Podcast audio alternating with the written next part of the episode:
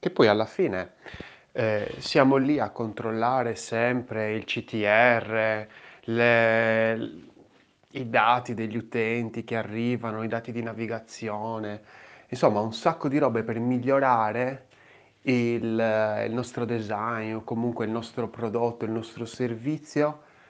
E poi vai a vedere, cosa ne so, le piante che magari hai nel balcone o nel giardino e dici, loro lo fanno da millenni, da milioni di anni, si migliorano costantemente.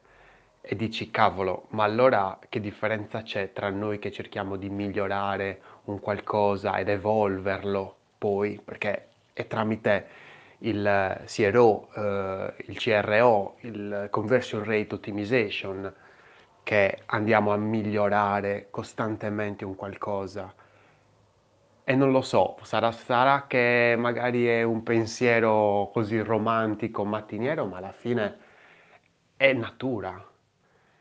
La natura eh, porta eh, le piante a migliorarsi, a evolversi, a creare strutture per sopravvivere, a, a realizzare, a progettare eh, fiori in grado eh, che gli insetti possano notarli e poi procedere con il processo di impollinamento che non è nient'altro che una riproduzione.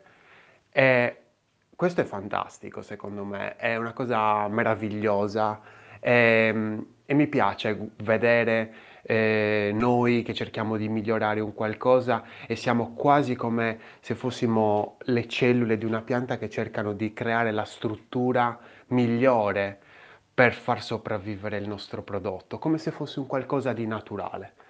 È un pensiero che mi è venuto, ho pensato fosse piacevole condividertelo. E parleremo anche un po' di conversioni eh, stasera alle 21 in uh, live con Antonio. Eh, siamo nel gruppo uh, Una birra di UX su Facebook eh, in live.